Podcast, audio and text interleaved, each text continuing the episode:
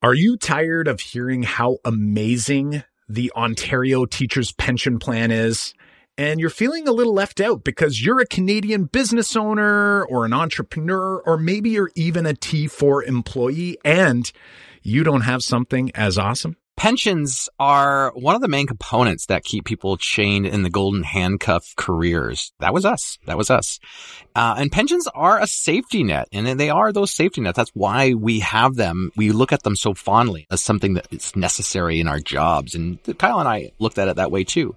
Who wouldn't want cash for life after you retire? Pensions let us sleep at night like a baby. In this episode, we're going to teach you how you can easily create your own safety net and pension like tool that will make any retiree jealous. Here we go.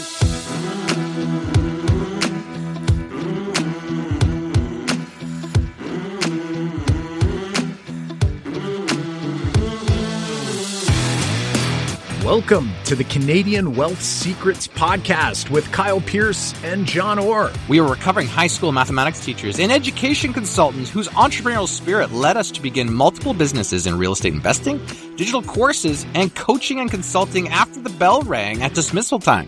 Fast forward a decade later, where we've grown our portfolios and time freedom to the point where we can now help entrepreneurs business owners and investors grow their wealth into a legacy that lasts generations through hidden investment and tax secrets your financial advisors won't believe are true. Kyle, let's get into this one. I know that you're super excited to talk about this. You geek out on numbers and we are going to get into a little bit of numbers here, folks. But this idea, I think, comes out of something that's always weighed on our minds as we transition from T4 employees of school boards. We are recovering high school mathematics teachers who've completely changed our trajectory and one of the big questions we always asked when we started to make that shift, and it happened before we made that shift, is to go like, okay, what about our pensions? What are we going to do with those? I don't want to give those up. How can we create or how can we mimic that safety net that we've relied our whole careers on? Because we've talked about this many times on the podcast is that when we got into teaching, you knew your pension was there. It comes in lockstep with when you start that job as a teacher. You got it and you count on it. You're like, hey, as long as I teach for 30 years, when I hit my 85 factor, I'm going to walk out that door and I have cash for life and I'll never have to like think about investing and I never have to do that because I have this great world renowned pension plan at my disposal. If you're not going to have that and people, people do not have these things that are so well respected or well, well off, right? There are pensions. We have access to pensions in different businesses or different other organizations but some people don't. And it's like, we can recreate this. And that's what we've been digging for a few years on. How do we recreate this? We got it. We figured it yeah. out.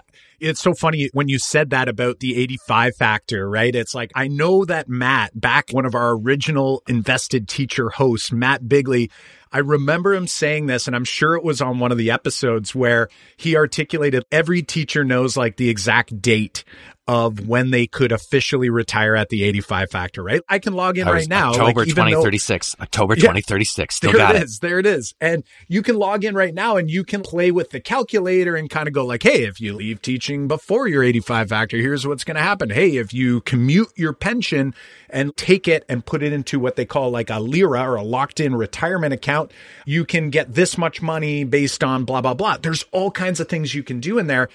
And for me, like a guy like me, I've talked about it so many times before. I'm all about security from a financial perspective. There's something weird. Someone dropped me when I was young. I have no idea, but that is my primal question. Jon, here's the crazy part we as humans, what I'm starting to recognize more and more, we talked about the psychology of money, the book Psychology of Money in previous episodes. And when you really think about it and you unpack why we do what we do, why more people aren't smart about investing, or all of these things. It really comes down to emotion.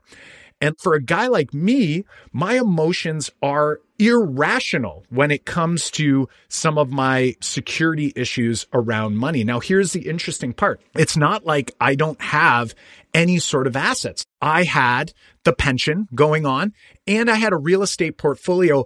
And Jon, before we decided to step away from teaching, I was still struggling with this idea. And one of the big holdbacks, as you articulated, was I'm like, can I recreate the pension that I had? That was on my mind. That was a big holdback for me was like, if I cut these golden handcuffs off, will I be okay? Now, here's the interesting part. If I just took the real estate portfolio and I did the math, which I did, trust me, I've got spreadsheets and spreadsheets of playing, playing, playing. I was like, oh yeah, it's going to be a okay.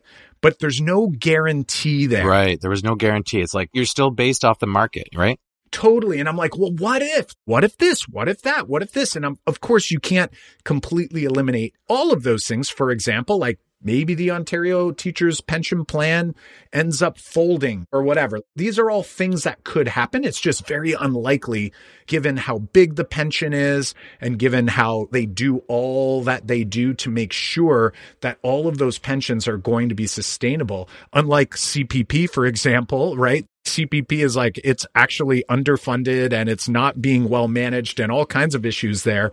This is pretty much set in stone. So my thought was, okay, if I'm going to be taking this leap out, even though I've got an active business, we had our consulting business doing really well. I had this real estate portfolio that is large and continues to grow. And I had some other investments going on outside of my pension. It was like I still went down this rabbit hole because I'm like, I feel like I just want to know what is my like ultimate worst case scenario. If everything else went away, what would be that amount? And basically, I was set out on a journey to recreate a pension. How can I do it using the safest tool in the most predictable way? And if possible, heck, I would love to be able to do it where it's almost like over time that I could actually start maybe moving some of my other assets because I don't plan on owning all of these real estate properties for the rest of my life. At one point, I thought that would be me, but I'm now recognizing I'm like, I probably don't want to have to deal with all that later in life. So as I decumulate that portfolio over time, I'm going to be looking to put it into more safer things. And I was like, hmm, what is that thing going to be? And I explored things like annuities, right? Everyone's like, well, annuities are great. They're like basically an annuity is like a pension. The difference though is that you typically buy it in one smack. You come in and you go, okay, I'm going to start this annuity next year. I'm going to like give you a smack of money and they're going to give me some sort of guarantee. And lots of advisors approve of them. Dave Ramsey even approves of them. And yet I was like, hmm, I don't like it. I analyzed them and I'm like, I don't really like it and I don't like how I have to wait. And it's like I have to do something with my money until I get to retirement in order to prepare for that. And so locked, like, right? Yeah. And then you're kind of like it. That's it. You've done it. Now you get this lifetime income. And the other part I didn't like was the guarantees that they associated with it. By the way, annuities are typically offered by insurance companies. So that part's safe, but it's like, it's very, very defined, much like a pension, right? So I'm like, a lot of people would be like, well, the annuity is the answer. But I was like, man, I got to put a lot of money into based on the rates we were looking at recently. I have to put a lot of money into this pension if I want to get what I would be getting from the teacher's pension. So I kept on looking. Right. So the pension plan was still the winner when you looked at that particular option. So then, like after that option look in comparison, it's kind of like, where do we look next? And if you've been listening to this podcast for more than a few episodes, you probably have a good kind of inkling on like what tool can be useful here. But we'll get to that in just a sec. But let's talk about kind of the pension itself as a tool for your future financing, your future wealth, your future like having money set aside, the safety net that we talked about because some people, if I don't have a pension, I'm putting things into RSPs or I'm investing in tax-free savings account. But let's talk about some of the negatives of our pension. Let's talk specifically about our Ontario teacher pension. So that's a great kind of, kind of comparison to say the primo, people look to it. It's the standard that the, all other pensions are compared against. And we want to think about, it's all great. We all think it's amazing, but there are some drawbacks to our pension. And I think especially when we start to compare it to other options, and we're going to do that direct comparison. But one of the big things that I think that is been brought to my attention just recently, and more specifically by you, Kyle, because you are the fact finder, you are the digger, is to think about what happens to your pension when you die. Because I think that is a real important piece that says, like, okay, I would be set for life because I retired. And then okay, if I'm set for life because I retired, but what happens if I die? What does my beneficiary get? Do they do they get my full pension? No. Do they get some of it? Yes. And are there conditions on that? Yes. What about my estate? Do my kids eventually get this money? Is it passed down from if once my spouse dies? Does that now trickle down to the next line? The answer is no. And so it's like there are big questions here that we want to answer. And because can we recreate it as one, but can we recreate it better is even actually even better. Right. Absolutely. And something that's really interesting is that let's chat about that. You brought up this idea of after. We'll also talk about like, how is it even funded? We'll, we'll get to that, that answer or that wonder later. But I like your question. Like, yeah, what happens after? So the security part for me is great because I'm like, while I'm here, I got this pension. I know what it's going to be. It's defined, right? They call it a defined benefit pension plan. So it's like, I know what's going to happen. Amazing. What a lot of educators, I know I didn't really know this. I guess it's because I didn't care after I'm gone. I suppose I was just right. like, well, my wife was Kids a teacher. Are on their own. Yeah, my wife is a teacher. I was a teacher, and we both had these pensions. So we were kind of like, hey, we're going to be okay, and that's great. And then we had these other investments, and that's fine. And that's just going to hopefully make things better and make life easier, we'll call it, where we can live and travel and do those things. But then as I started analyzing this, when you leave something, you start to recognize some of the faults that were there that you didn't know existed before. So before I left teaching, before I decided that, hey, I was going to walk away from this thing, never really thought about it. But then when you go, hey, I want to recreate this, you're like, well, what am I recreating? How am I going to recreate this thing? And what's reasonable? What's going into this thing? And what happens after? So let's start with that. I can retire at my 85 factor. For me, I think it was around, I started when I was 23. So I think it was like I was in my 55th year on this planet when I hit my 85 factor, around 30 years and I was going to receive a pension of around $60,000 before taxes. Okay. So yeah, Jon, you were right on the same track. Maybe there's teachers listening or folks who are married to teachers, business owners who are married to teachers. So, hey, that's great. 60,000. That's awesome. Now, something that I think worried me, this always worried me, which is probably what led me to other investments. And I chose real estate as kind of the main one was I was like, but wait a second, I'm earning over a hundred thousand now and I'm going to immediately go shoop down to 60. And the assumption we make, and this is a financial planning mishap, I think, is that we just assume that when you retire that you're going to spend less. Right? You'll be in a lower tax bracket as one oh, assumption. my house will be paid off of. My house will be paid off and you won't need as much money. I don't like that idea, you know, personally. One thing I liked about teaching was we were on this 10 year grid or 11 year grid where you started really low. I didn't like that part, but the part I liked for that decade was every year you got a raise. It was a good bump and it felt like, wow, my life is getting easier. It's getting easier and easier as we do this. Now, I'm looking at this going, okay, so I'm going to get 60,000 in retirement. Then I start going, what's going to happen after if I died, what happened if I died the year of my retirement? So I died right after I hung it up. What happens if I died 15 years from then? What happens if I died really late? And it turns out that there are some options that you can pay for in order to give a what they call a surviving spouse or a surviving partner benefit or dependents if your children are still dependents if you don't have a surviving spouse. And typically that's between 50 and 75% of your pension. All right. So I think standard is around 60%. You can save money by reducing it to 50%, or you can actually pay more for this. It's essentially insurance to boost it up to 70, 75%. Okay. So there's that. Now, I was like, okay, that's interesting. So then I start doing the math on that and go, okay, so if let's say we're at 50%, just to keep it simple. So you're telling me that my pre tax income for my spouse. So like when I die, my 60,000 turns into 30,000 for my spouse. All right. I'm like better than nothing. But then you do the math on that. If I died early in the journey, then I'm like, am I even getting all my money back? You kind of almost we'll call it break even. And in some cases, I'm like, huh, that doesn't seem as good, right? I like the guarantee. If I live to 183, it's guaranteed. I know I'm not going to, but that part really bothered me that hmm. I'm like, oh, I've been investing in this thing, but I might not get like depending on when I die, this might actually not make rational sense in terms of my return.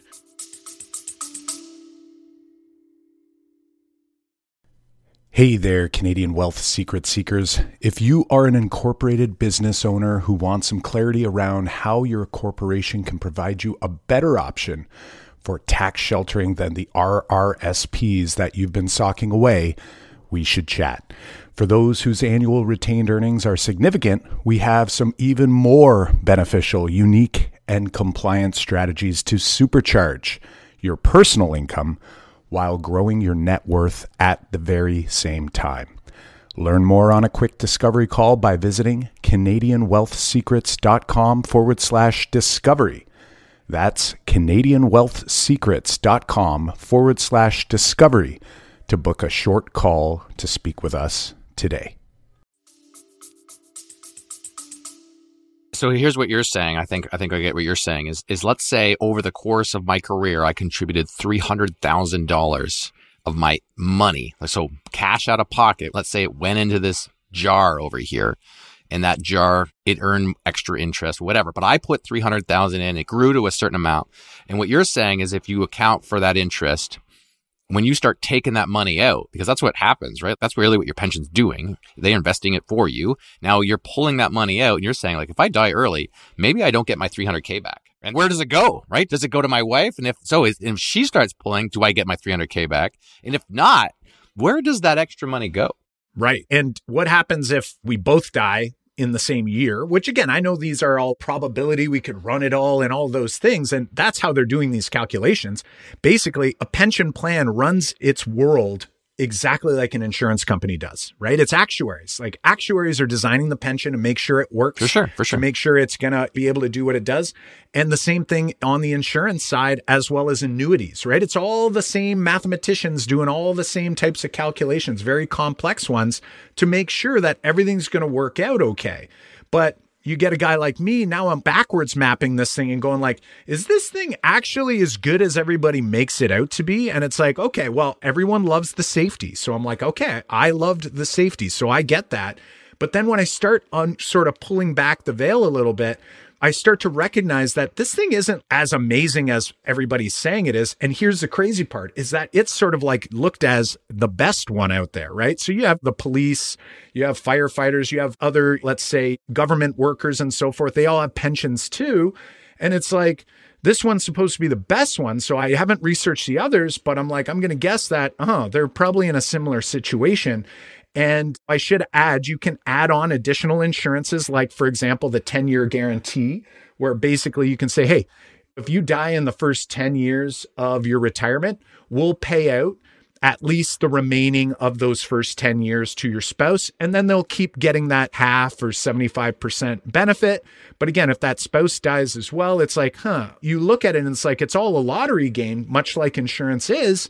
And I was like, wait a second, how much am I even putting into this thing? Right. So there's that. And then there's also the fact that, let's say this jar is sitting over there that's got your name on it. You can't actually access the value of that jar. Your home, right? You have access to the value of your home if you wanted to get a home equity line of credit and borrow against the value of your home to make other investments. You can't do that with your pension. You can't go, hey, I've got this pension over there. It's worth this much. Can I get a loan against it? It's not that same function. It's this money for the future, but you've absolutely no access to it. Kind of like your RSP, right? Like your RSP, you're contributing to it over the course of a long time. It's sitting over there. It's a jar with your name on it. You can't go, hey, I've got all this money sitting there. I can't borrow as collateral against the value. Well, and, and here's something interesting as well. I think the idea that you can't touch it, I think for many people is actually a good thing simply because sure. look at all the other industries that do not have a defined pension plan, right? And it's like when you're a teacher, you are forced into this world that it's coming off your pay. And that's just how it's going to be. and it seems like a pretty good deal. So you're like, I'm okay with it, right? No one's mad about that. But the reality is, is that everybody else isn't doing that. So maybe they don't know what to do, or it's like they don't have the commitment or the dedication to doing that, or they're just not thinking for the future. But what I want to also articulate, you said, hey, you're putting around 300,000 into this thing. I just also want to mention that the Ontario government matches what you're putting in as a teacher. So this to me is really important to note. So even though you don't see it coming off of your pay, like you see 12,000 or 13,000 or whatever it is coming off of your paycheck every year on your T4, what you don't see is that the government, the Ontario government matches that contribution. So when you say 300, it's kind of more like you're having 600,000 being put in here on average into this pension. It's a little less, but around that number. And it's like, wait a second, we need to actually look at what this thing is for the actual dollar for dollar that's going in. So that's what we're going to do here is we're actually going to look at this thing a little bit and we're actually going to look at what I discovered when I was trying to recreate this for yourself, for me, and also we're doing the same thing for Matt, right? Because Matt left teaching. He's now out there. He's a realtor. For those who know the early episodes, he was on here with us all the time. And basically, we just wanted to have this one spot that could recreate this one asset we had and we always sort of looked at as sort of the thing that we would hinge our retirement on and everything else was a bonus. So we're going to take a deep dive here. And when I look at the, the teacher's data, for those who are on uh, YouTube, we're not going to spend too much time going through the nuances of it. But if you are on YouTube, you can pause, you can take screenshots. By all means, this is not meant to be exact, exact, exact. We approximated tax rates, we did a bunch of things, but you can definitely see it on YouTube. I'm sharing my screen right now for those who are on YouTube hanging out with us.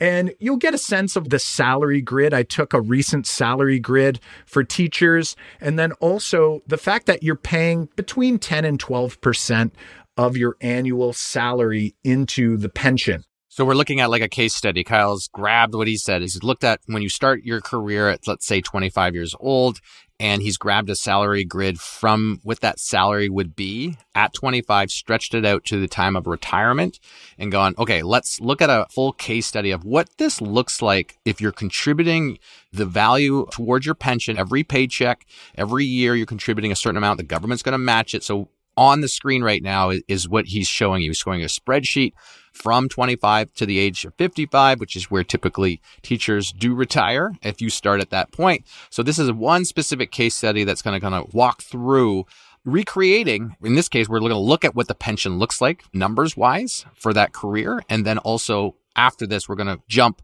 to how we recreated this and even better. Awesome. Awesome. So you'll see the last two columns here. They show how much the teacher, after considering a tax refund, I'm trying to be as, I'll call it aggressive in favor of the pension. I'm actually trying to help its case here.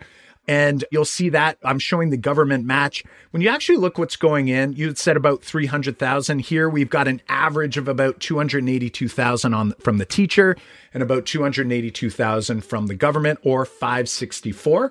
And we just averaged it out to about $18,800 per year going into this pension from both sides, right? So this pension is like getting this much money on average being pumped in by every teacher via the government and their salary each and every year to fund what we call the best pension fund in the world that creates the best outcomes. And what we did is we took one of my favorite tools and your favorite tool there, Jon, is the idea of a permanent whole life insurance policy. Now, some people just hit end because they're like, well, I heard from Dave Ramsey that these things are horrible. And I'm going to show you right now how this can be so much better than the Ontario pension. Now, I'm not telling you to opt out of the Ontario pension. We are just but trying to recreate one, it. You could if you don't have it. one, you should at least consider getting a scenario mapped out for you. Now, you don't have to do it over 30 years either. There might be some of you who are 45 and you're like, shoot, I didn't really plan this out right. There are ways that this can work for you as well. But we're looking at just an apples to apples, teacher to pension policy comparison here because again, we aren't going to be able to continue the pension and we're going to have to commute our value because it just doesn't make sense to keep it in there in that particular scenario. So what I did is I took this 25 year old person, non-smoker, just typical person, made a male. So it's actually a negative. And we just showed that this person's going to put in for 30 years. He's going to put in $18,800 into this policy. Imagine like that you're going to put 18,000 of your income in there. And you're like, wait, but before it was only really 9,000 of my income that was going in there because the government was matching the other nine. But really what, remember, think about this. The government has set aside, like when you say I make $100,000, the government is saying like, well, really what we're paying you is more than that because on paper you made $100,000, but we have to contribute that extra money into your pension. So typically you're actually making more than that because of your benefits and all these other things that the government has to pay for. So when they're budgeting, they're budgeting, hey, I've got to budget all this other money you don't see to pay for you. So we're doing the same thing here. We're making the same contribution to that. So if you're saying, Hey, I'm going to quit my job, it's like, well, really think about, oh, my take home was $100,000 or not my take home, my pre-tax dollars on my T4 slip said $100,000. Consider, Hey, you're making more than that. And if you want to live the same lifestyle, you got to pay yourself a little bit more. Absolutely. Absolutely. And we're going to look at a case too. We're going to look at this. We're not even going to consider for our business owners and entrepreneurs out there. This is way better inside of a corporation. So if you do have a corporation and you're like, hey, I like this idea of having some sort of base case or whatever, there are so many more benefits as to why you'd want to do something like this inside of a corporation instead of outside. We're going to get into that in future episodes, but don't wait reach out to us if you want to learn more. We're talking about this on a personal level right now. So you're just a T4 employee, you're out there, you're making money, and you're like, I don't have a pension, you don't have a match program. Again, I'm not telling you not to do a match program. If let's say you've got a, they're like, hey, we'll match your contributions to your RSP. Take advantage of all that stuff. Not telling you not to. What we're trying to do is just comparing apples to apples here so you get a better sense of what this tool can potentially do. So here in year one, one benefit I like is that, hey, if I took $18,800, I'm not a teacher, and I was going to put this into my RSP, sure, I get my tax incentive or at least the tax deferral, right? I get my income tax back in my pocket now and then I push it down the road inside the RSP. But the one thing you don't get is that you actually don't get to use this tool for anything else. So right away in year one, even though you don't have access to all 18,800, you have access to about 16.5 of cash value that you could leverage for another opportunity or for an emergency, right? So if you had something came up where you're like, a lot of people do not put enough money into their RSP from the fact that they're like, I don't know what's going to come next. What if this? What if I get laid off? What if that? What if all these things? And you're like, I don't want to put my money into tax jail. So what do they do? They oftentimes do nothing. Whereas here, you have access to leverage it contractually at any point. We're not suggesting you do it for no reason, but that flexibility gives you a little bit more, we'll call it availability, a little more confidence that when you put something in there, it's not stuck there till you're 55, 60, 65 in a way it's stuck there but you get to say have it's collateral if i want to borrow against it right it's like the value of your home on a heloc it's like you're not taking the actual value of your home away you're not selling your home. you're your borrowing home. against it but remember that we are actually recreating the ontario teachers pension plan using this case scenario and we are going to do better than that but here's a benefit that makes it just slightly better. It's like, hey, you have access to borrowing against this money, whereas you have no access to your Ontario teacher's pension or your pension plan value. All right, Cal, keep walking us through the scenario. Absolutely. And as people probably know from previous episodes, this is growing tax sheltered and it will eventually, upon death, it will pay out tax free to the beneficiaries of this particular policy. So you're getting kind of a win-win here that you're not going to get taxed on the way out the door. If you borrow against this, you're not getting taxed there either. Just like if you borrow with a HELOC on your home, you're not getting taxed. It's not income. You're borrowing against this asset that you're growing, which we're calling our pension, our supercharged pension here.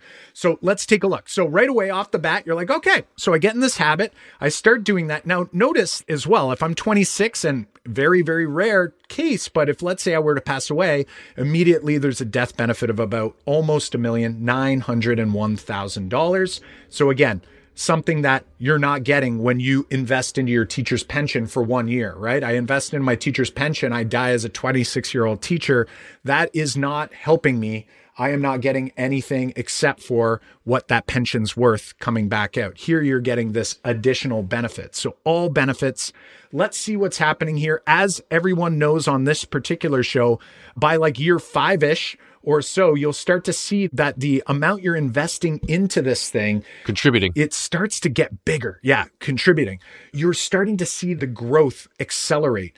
And we actually showed an average compound rate of return here. In the first few years, the rate looks garbage. But by year five, we've now averaged one almost 1.1% in each of the first five years. So again, these numbers no longer exist because now this is an average based on those first five. And that's basically the insurance company saying, listen, don't do this if you're going to cancel within the first four years because that's more pain for us and we're going to make it painful for you. However, you stick around five years or longer, hopefully for life, you're going to see that the average rate of return keeps growing. Amazing. Awesome. So let's see what happens here. We keep contributing. Let's go by year 10. I've contributed 180, almost 190,000. My cash value is 228 that I can leverage against.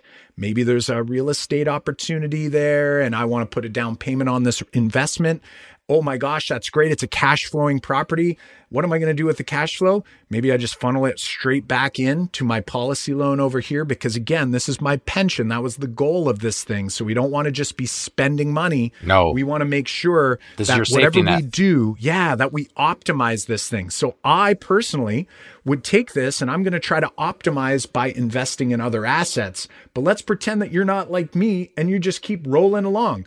Yeah, you let's keep look at going. retirement. We hit age 55, so we've done this for 30 years. We have now contributed quite a bit of money here, 18,800 ish per year, all the way to year 30, just like you would have done in your pension with the government match.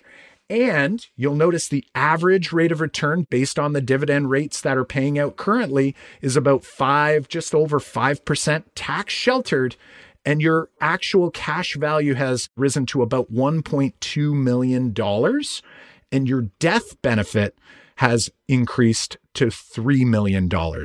So let's pause here for a second. I can start taking an income here by just simply borrowing against this. We'll call it our pension, right? We're going to start paying ourselves out because we're retiring and we have two sort of benefits going on here. I can borrow against the cash value. And if I were to potentially die the year of my retirement, I would have a $3 million death benefit paid out to my estate instead of 600,000 if I do the 10 year guarantee and pay for that 10 year guarantee on my pension. So that sounds pretty good. That sounds pretty good. But when you say like, let's say we go forward, because the whole point is to like to have cash for life, right? Is I want to be able to pull money from my pension every year, get my paycheck just like I was working and continue to live my lifestyle. So when we say you're pulling money from this, you're not actually pulling money. What Kyle was saying there is you're actually taking a loan against the cash value of that whole life policy. So the cash value is the present value of the death benefit at that current time. So you're going to actually let's say how right now, I think if I didn't quit when I retired, I would get 60 ish percent of my annual salary. So if we'd say, let's talk about after tax because this is actually tax free. Like Kyle said, is that death benefit is growing. It is not a taxable event that happens when you get that money. So that $3 million that's sitting there at the time of death, that's passed over to you without taxes to the estate. We've got at one point something, I think you showed me there of cash value. So let's say I borrow what I would normally get as my paycheck in my Ontario teacher pension plan. So after tax, we're going to say about $45,000 of after tax money will go in your pocket to put in your bank account for the year. So let's say we borrow that 45,000 against the cash value of this policy. We got to pay interest on that, right? So it's like we're not taking it we need that policy to continue growing year to year to year. So we're just going to borrow it. And you're like, wait a minute, I'm borrowing against it, which means I have to pay interest. So yes, you have to pay interest. So Kyle, your scenario here, I think accounts for current about maybe, let's say around a 5% interest rate for your policy loan. So I'm going to take $45,000 out. Let's say I borrow that against that policy and I have to pay my 5% interest for that year. Yep. It's more. So now I owe like what, $47,000 to the insurance company. But if I die that year, right? So here's why these numbers work out in our favor. And we're going to show you this as you get older and older and older after you retire. Is if I die after that year one, so I'm 56, I borrowed $45,000. I owe $47,000 ish to the insurance company because I borrowed it. But if I die that year, my state gets $3 million. So that $3 million is more than enough to pay off my $47,000 loan and give my family a bunch of money, a big paycheck, so that they can continue living their life or funding what's going to happen with your spouse who's surviving you and how to fund their life. So, in a nutshell, that one small example of that year one kind of explains what's going to happen year to year to year because you're going to continue that. Every year, you're going to borrow against your policy loan, $45,000 a year, because that's what your pension would be at that 5% interest rate. And your loan grows. You know, like I think what if you jump to year, let's say I'm 70, Kyle, go to when I'm 70 years old and I've taken out what you've taken out like, okay, $45,000 from 55 all the way to 70, where you've borrowed that money every year and you've never paid it back. You've never paid the interest back. And this is one of the benefits of this is you don't have to pay it back. Okay. Now, if I borrow that every year for that number of years and I'm 70 years old, and I die, then my family, after paying off that loan, still gets $3.7 million, which is more, Kyle. Oh, shoot. You know what? This is crazy, Jon. We're at year 70, which is age 95. Whoa. You said age 70, and I went to the okay, wrong go back spot. to age 70. So go I'm back going, to age 70. I'm going to age 70 here. Where are we? Age 70 is way back here. And it's because my headers, I copied and pasted poor headers. So you've done this for 45 years. Okay. So you've done this for 45 years. And this is our age over here. Holy smokes. Yeah. So your policy loan has grown to about a million dollars, right? You've taken 45,000 out since, you know what? You did it from 55 to 70. You've done it for 15 years that policy loan comes up to about a million dollars, but the death benefit's 4.3, almost 4.4 million. So subtract those two, and you're getting about 3.3 million.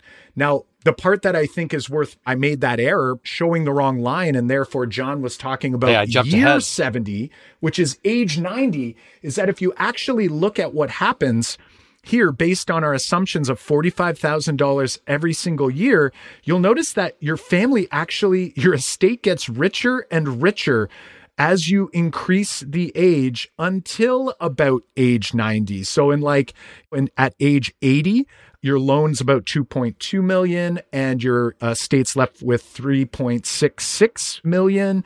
I keep going. I get to age 90 and we're at almost 4 million that they're left with so 3.89 million and then you'll notice after age 90 you'll start to see that your estate actually starts to receive less and less so i mean you got lucky you got to live longer than 90 but they're getting unlucky because instead of 3.9 million if you live to 100 they're only going to get 3.2 million oh my god all right shoot darn, right? So just be careful because maybe friends and family might be looking to try to take you out. But no, I wouldn't right. worry myself with that. Now, noting here, we've made some assumptions. The one thing that's so beautiful about this, Jon, is that with a pension, with an annuity, right? Everybody loves annuities. Everyone loves pensions. Everyone seems to hate permanent life insurance. I'm trying to make a case for how this tool, if we are creative enough with it, which I would argue, I like to consider myself to be some of the most creative in the industry around how we can use these tools to better ourselves, better our families, better our legacy. And it only gets better for business owners inside of a corporation. When I look at this and you go with a pension, I'm getting that payout regardless of whether I need that money or not. So my pension's going to send me the 58,000 or 60,000. I'm going to get taxed no matter what, whether you like it or not. Here, you don't get taxed. That's why we're showing the after tax money coming out. So you're getting net the same amount. But the interesting part is think of how this changes. If let's say maybe you only needed to take out 35,000 this year, right? Now it's like I've taken out less. Obviously, I'm borrowing less. So therefore, the net result is going to be more. True. True. So now I can take less income and my family, my estate can be left with more by doing so, but I can also adjust up. And you'll notice here, if I can live to 100, pulling $45,000 per year and still leave $3.2 million to my estate, that's nice and all, but you might be wondering, like, what if I want to change? Yeah, could I you know, live? my could I income? live more lavishly? Could I spend forty five thousand dollars just on vacation and then not leave any of my family a ton, a ton of money when I'm a hundred years old? Because I'm like, you know what? By the time I'm a hundred, my kids are going to be retired, and their kids might even be like, you know what I mean? So it's like. Do I really need to leave the three millions? Let's play with the numbers Well, here. we can talk about the die with zero book, right? Right, So it's like, well, how am I going to get to die with zero? Well, I pushed it up to $50,000 per year up until age 100, and I still have over 2 million left to my estate. What if I go to 55,000 and we go all the way down? You're still looking good Ooh, 1.5 million at age still 100. left At age 100, age 100. at age 100. Yeah. So Yeah, 60 is a go good amount. 60,000. Keep in mind, in a way, this is twenty thousand dollars more than what your pension would be, right? It's almost like bringing you back to where you are now. If you're a teacher making hundred thousand dollars T4 income and you've been taking tax off, you're probably looking at sixty thousand dollars of your current take-home pay right now. Kyle, is there any money left to leave to your family at age hundred if you just kept you rolling that your take-home never changed from where you retire to even before retire to age hundred? Yeah, I've got 60,000 per year all the way to age 100. You're still left with over half a million dollars. I'm going to push it even harder. And noting, obviously, we can play with other assumptions here too, right? So if somebody's interested in this, we can run your scenario, what's going to make you comfortable and confident. At 65,000, it at year 100, we end up with a we finally hit that place. So between call it 62,000 ish or so under these assumptions you're going to live to age 100 and break even. So you didn't leave any money on the table. Now Let's consider this. I always like to do these things to play. Like you might decide, hey, well, what if it was $45,000 per year, but interest rates stayed higher for the next five years? We can play with that scenario for you, right? If you think interest rates are going to be lower than the assumed five on average that I've shown here, whatever you want to do, we can craft that for you. We could look at, hey, what if you think inflation's going to be on average two or 3% over the entire span and you want your income to grow in that way? We can explore all of those things to make sure that you're comfortable and confident with all the what ifs. Because even though I would argue that this tool provides for some of the best guarantees, some of the best benefits. Yeah, the money's guaranteed, right? Yeah, That's one of the other things, just like your pension was. it can't go backwards, which is so beautiful. So it's like you know that you are going to get a return here, right? We don't know exactly the exact return each year. It's a dividend that's declared. They've paid dividends out since all of these companies were around. I mean, Sun Life, for example, has been the longest standing one, 150 years in business. This is all, I would say, as best as you can get in terms of guarantees, like an annuity, with all kinds of additional benefits and features. I am still to this day shocked that I've gone down this rabbit hole. And first of all, the only thing I can conclude is that people haven't gone as deep down the rabbit hole as I have in this work. But if they have, they would not be able to make a claim like a Dave Ramsey claim that permanent life insurance is a waste and it's a poor tool and it's not worth it and that only term insurance should be used for life insurance. Well, guess what, Dave? Term insurance cannot be used to replicate a pension. And here's the other thing for Dave Ramsey. Maybe one day he'll listen to this and he'll reach out to us. But Dave Ramsey makes claims like he can make 12%. He says it all the time 12% average return in mutual funds, which is not possible. It's not a thing, it's not consistent. And the question would then be who in their right mind wouldn't do this and then from day one leverage in order to put it into the mutual fund so you can compound your compound growth. And the only reason why someone like Dave or anybody else wouldn't do that with stocks is because they don't have the confidence, right? It's like no matter what happened historically, you still are like, I don't know what's coming next. What if there's a market crash? I'm emotional. I feel like I'm not secure.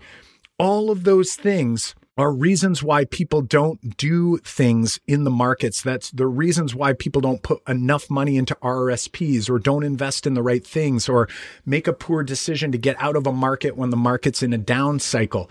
Here, for me anyway, and this might be different for some of our listeners, for me, by having my base case taken care of, what it allows me to do, and this is my big takeaway. I'm curious to hear yours, Jon. My big takeaway from doing this process is I've always been looked at from my family, friends as being a risk taker because I did real estate when it's the thing I know best. It's the thing I'm most confident in. And I still didn't feel secure enough where I wanted to have a base case because I'm like, what if I mess up? What if I make a mistake? We're all human.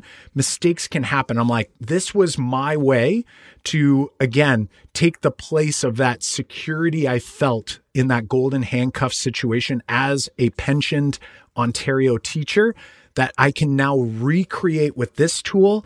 And the best part about it for me is that I get to supercharge it in a way that my pension could never take care of me. Now, I also want to argue that I'm showing the apples to apples how much money is going into this policy, just like what's going into the teacher's pension. My pension is much larger because of many of these aspects we told everyone about, which is the fact that I can leverage against it. So when I buy that next real estate property, I'm using this tool to help me with that down payment so I can continue to grow my real estate portfolio while also growing my safety net here just in case because I want to feel good about it every night at bed. Yeah. It's like, why wouldn't you? If you knew, we've talked about this before too. Once you know, you can't go backwards in not knowing. It's like, once you know, you're like, well, what? I can't figure out why not. And that's where we're at. We can't figure out why you wouldn't, especially if you had the availability, if you wanted to reshift, if your budget changed, or like, how do you restructure your budget to make this work? Right? Because once you know, it's like, how do I make this work? Because we talked about this example from starting when I was 25, but we didn't do this when we were 25. We had the teacher's pension plan. But if you're beginning out. So here's my big takeaway, Kyle, is that my children are in their teens and within 10 years, they're going to be at that place of 25. And I can't wait to help them craft this for them so that they can have the luxury the safety net of having a pension without, say, going, I have to go get a pension job. Because that was a thing that was in my family. It's like, well, I don't remember my parents saying, like, which pension job are you going to get? But it was like a big factor in where I got my job. It was like, oh, yeah, you get your pension now. That's an important piece of finding employment is make sure you get a pension along with it. And it's like now, because we've structured this and because we are going to structure this for our children, we don't have to have that like handcuffed. You're like, you want to be an entrepreneur? Boom. You've got a pension that goes along with it. You want to start your own service business over here? I guess that's being an entrepreneur. Boom. You want to go work over here that doesn't provide a pension? Boom. We're just going to recreate this scenario for you. So that's my big takeaway. But the other big takeaway here, Kyle, too, is that if you're like us, because we didn't do this when we were 25, we're in our 40s and we're making these changes. And if you're like that too, you're like, I want that now? How do I move forward and have this? Because maybe I want to quit my job, or maybe I have, or maybe I'm in my corporation. Then reach out to us because we'll craft that unique situation for you. Everyone's job is different. Everyone's got different access. Maybe it means we need to look at your budget and help you shift that. Maybe it means you've got this value over here that we can be like, oh, we can attribute that here. So we can do those shifts for you. So reach out to us at CanadianWealthSecrets.com forward slash discovery book a call. We'll go through your unique situation. We'll craft you a unique plan. And then you can also walk away and start having these same benefits and having that safety net for your moves forward. I can't wait, Jon, for a follow up episode that we're going to do. I'm actually hopping on a call here in about another five minutes with an entrepreneur, a business owner who is incorporated, and those who have a corporation and they are earning income, especially active income, not passive income, but active income inside that corporation. Take what you just saw and just what you heard and totally blow it up because now you get to pay with corporate tax dollars, that active rate on those first $500,000 of active income is at 12.2%. And that means like you're getting to fund this thing inside the corporation instead of taking that salary out, taking it out, getting taxed on it, having to pay EI, having to pay CPP, paying it in the corporation. Sure, it gets expense to the corp, but then you put it in the RSP and then you have to get, and now it's locked up in jail. We can take those 88 cent dollars and we can build this. And the beauty is the supercharging is phenomenal. And when it pays out upon death, it comes out tax free the vast majority of it because of the capital dividend account. However, if that's you, if you're going, wait a second, you're telling me it gets better for me because I have a corporation, the answer is yes. And then we've got all kinds of handy, unique strategies where you might not have to pay any personal taxes between when you start pulling that money and that final place when you move on to the next world. So, super exciting stuff. I hope that this was of value to friends out there people that may have heard that permanent life insurance is a bad investment using little bunny ears for those who aren't watching on YouTube. Ultimately, at the end of the day, we don't look at it as an investment. We look at it as a massive tool, just like my pension was a massive tool for me to give me that safety net, except this tool does so much more and provides an opportunity for me to grow my generational wealth in my family and my estate. So, if you want to learn more about it, reach out CanadianWealthSecrets.com forward slash discovery, and we'll be chatting with you real soon. If you enjoyed what you heard here today, then we encourage you to share this podcast with a friend, a family, maybe it's a business colleague, maybe it's someone that you know will get value from the conversation we had here today. Share this podcast with them in the way that you discovered it. If you're on YouTube, share them on YouTube. If you are in, say, Spotify, share it there. Do us a favor and share this with someone you think will get loads out of this episode. All right, Canadian wealth secret seekers, keep on growing.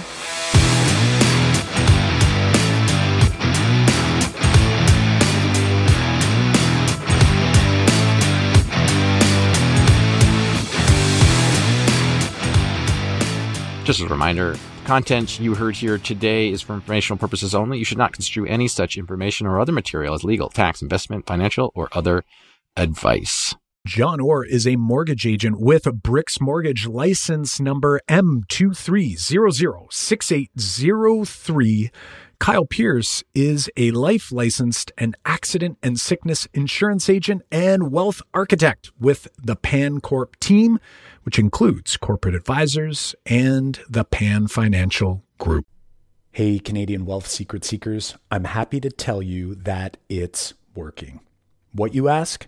Well, we've been asking you to do us a huge solid and share the podcast in the same way it was shared with you, and it's working. We've been in the top 100 business podcasts on Apple Podcasts for over the past few weeks, and we're sticking. And that is all thanks to you. Thanks again. And if you haven't yet, leave a rating, a review, and keep on sharing.